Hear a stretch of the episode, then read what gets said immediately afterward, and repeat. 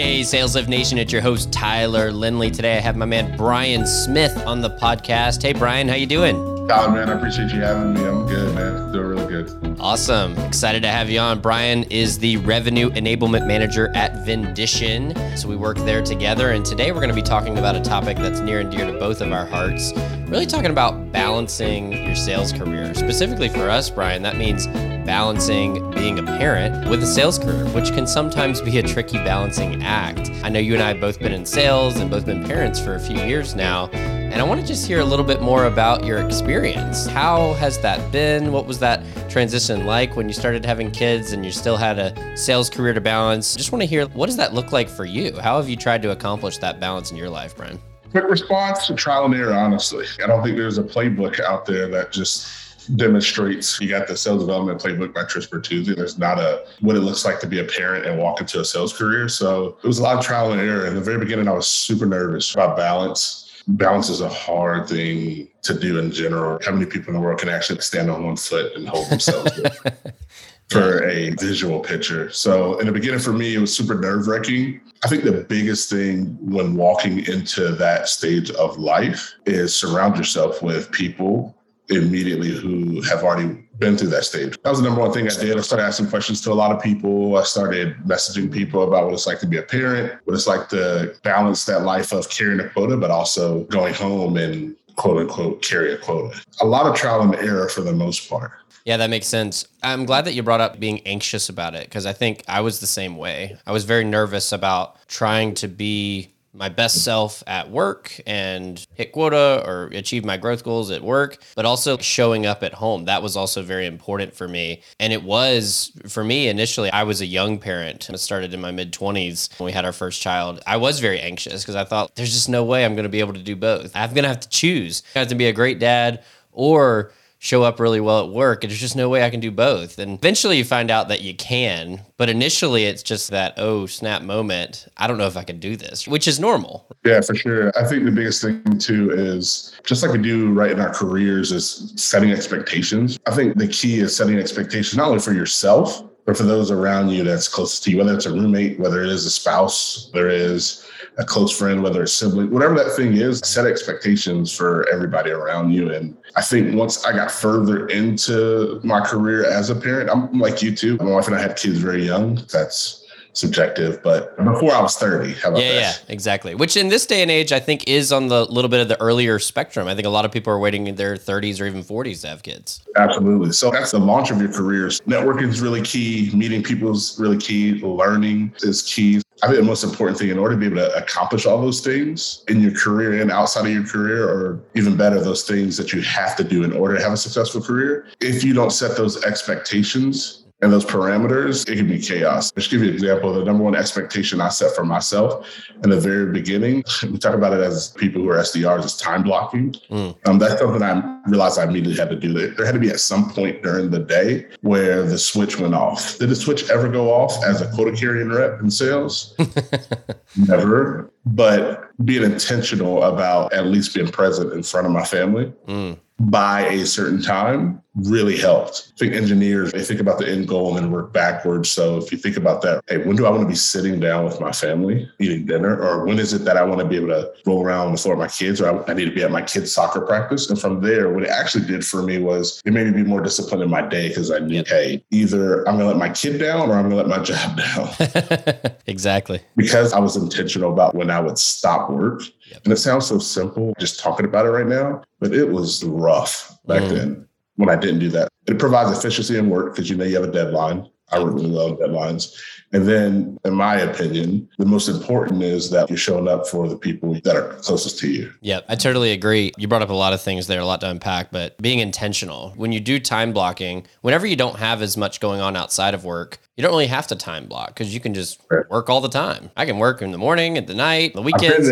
And because you can always justify it, I'm just putting in this extra work because I'm trying to hit quota. What am I supposed to do? I've got nothing else to do. I hear this all the time with young reps that we coach. Yeah, I was working late at night, early morning. I don't know when to stop. I was like, eventually you're going to have to because you're either going to burn out or eventually you're going to have things outside of work that you're passionate about, like a family or a spouse or partner, whoever it is. There's eventually going to be a time where you're going to have to choose to be intentional about that balance. And I'm like you, I love the deadline. If you tell me I've got to have all this wrapped up by five o'clock or by six o'clock, and these are the tasks that I got to do, the meetings I've got to run, man, I'm a lot more present and intentional with my day so that I can show up and be present and intentional at night at home. And I think a lot of folks who just say, I can just do it whenever, they don't have that same urgency to their day. If anything, I think once you become a parent, you've got a lot more urgency in your life. It's important that you show up because people are depending on you to get them to school or to practice or to the doctor. It's, it's, important. There's more urgency, which I think that urgency is healthy. I think it's a healthy level of urgency and it creates a little bit more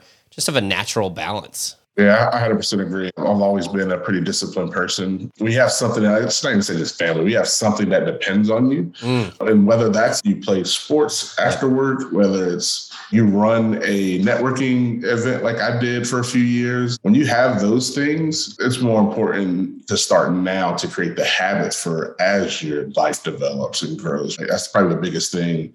The most important thing too is in the beginning, even if you don't have those, we talk about those young reps that don't have that yet. If you create the habit now, it's an easy flow into a lifestyle change if you already have those things. So that's why some of the people in our industry that are young and have already started doing those things, Morgan Ingram is probably like the number one person that I always point to. Mm-hmm. He's a little bit of an outlier. Like I tell everybody, like, don't try to be like Morgan. Like he's one in a million, but just look at like how he approaches things. He's already created habits four years ago that it's almost like a residual effect for him now mm-hmm. because he started it four or five years ago. Time, I'm sure your podcast, you've been doing this for a while now. Well, yeah. Like in five, ten years, your kids may listen to this one day. Right, exactly. Thinking about the podcast, I do a lot throughout my week, day job and podcasts and kids and family and just a lot of things going on if I didn't carve out that time, like you said, and I think the important thing is carve out time for yourself. For me and you, that's carving out time for our family. That means we're actually going to sit down at the dinner table or we're going to take them to practice or we're going to go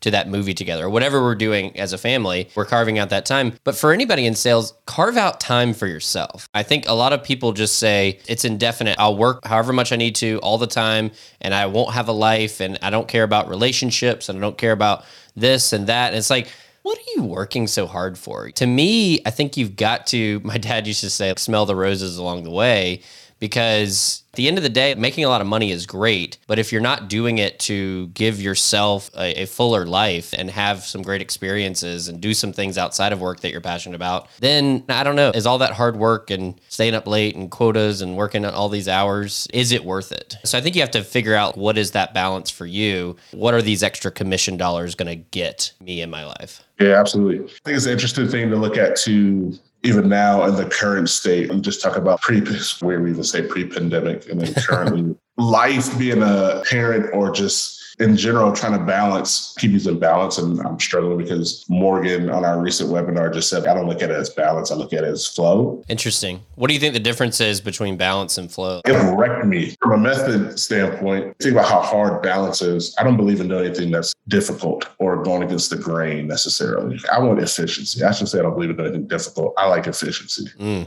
yeah why take this path if i know this other path is available? Mm-hmm.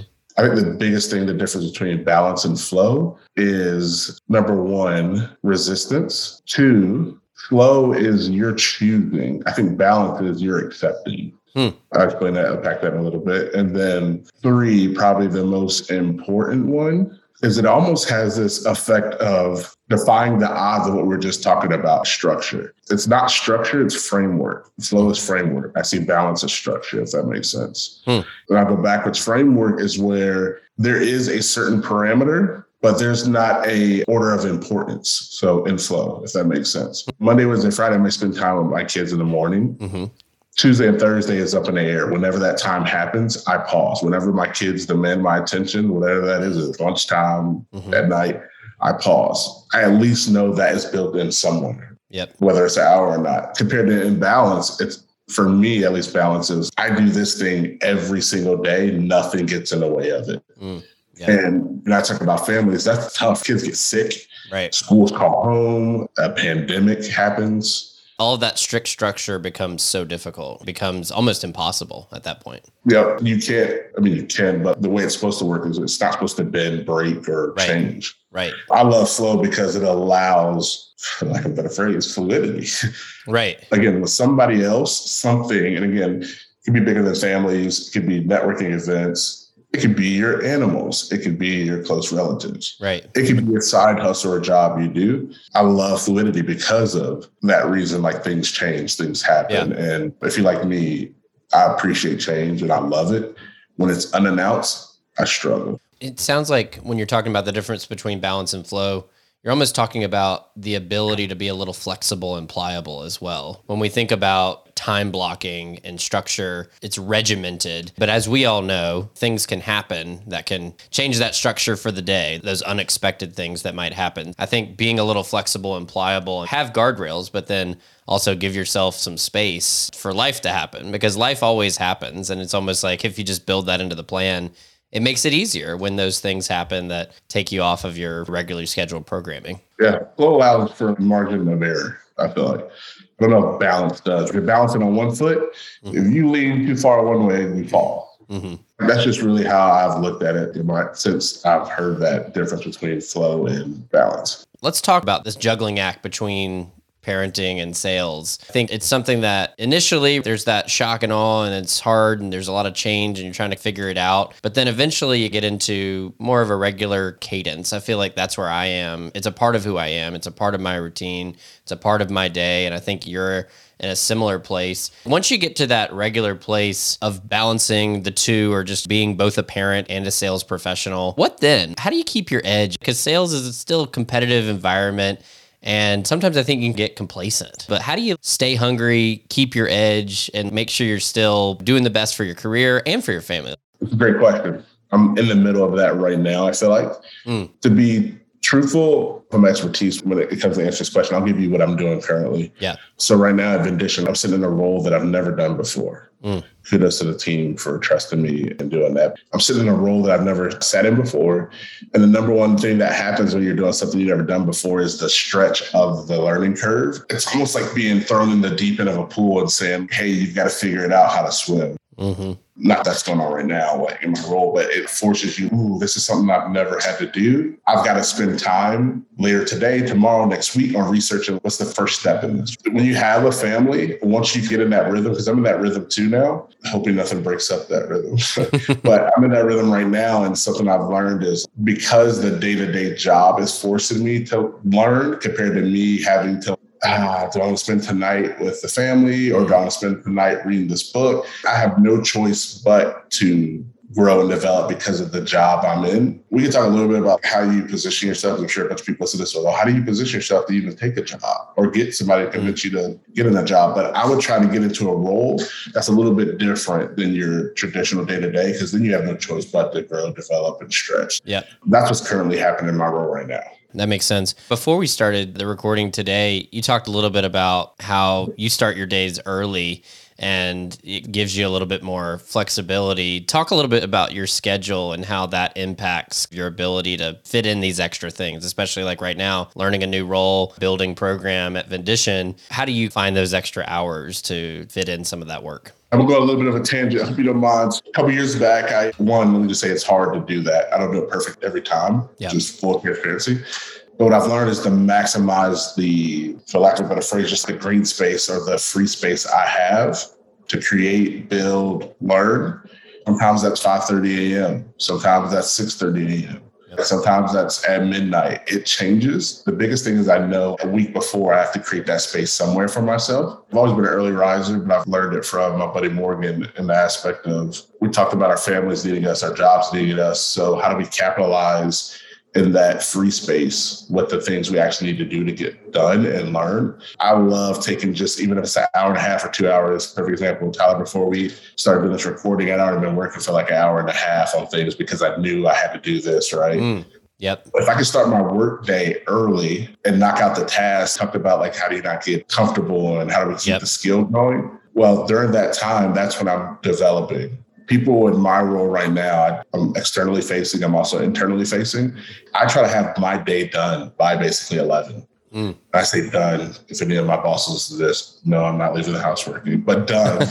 I'm done with the action items I need to do in order to take the next step in my career, right? Build our department, whatever that is. I'm done, and then from there, I am free from having any mental drainage. When my kids need me, I'm not stressed out. I'm not saying no. Hey, I can't play with you because Dad has to finish this thing. It's already done. Yep. Or colleague says, "Hey B, I need you to find one of our customers that give us a reference." Yep. It's easy because I'm not stressed about building out this cadence or sending this follow up email because it's already done. Yep. My days, I maximize the space when everything else is quiet. And for you, that could be early morning, that could be midnight, yep. that could actually be lunchtime.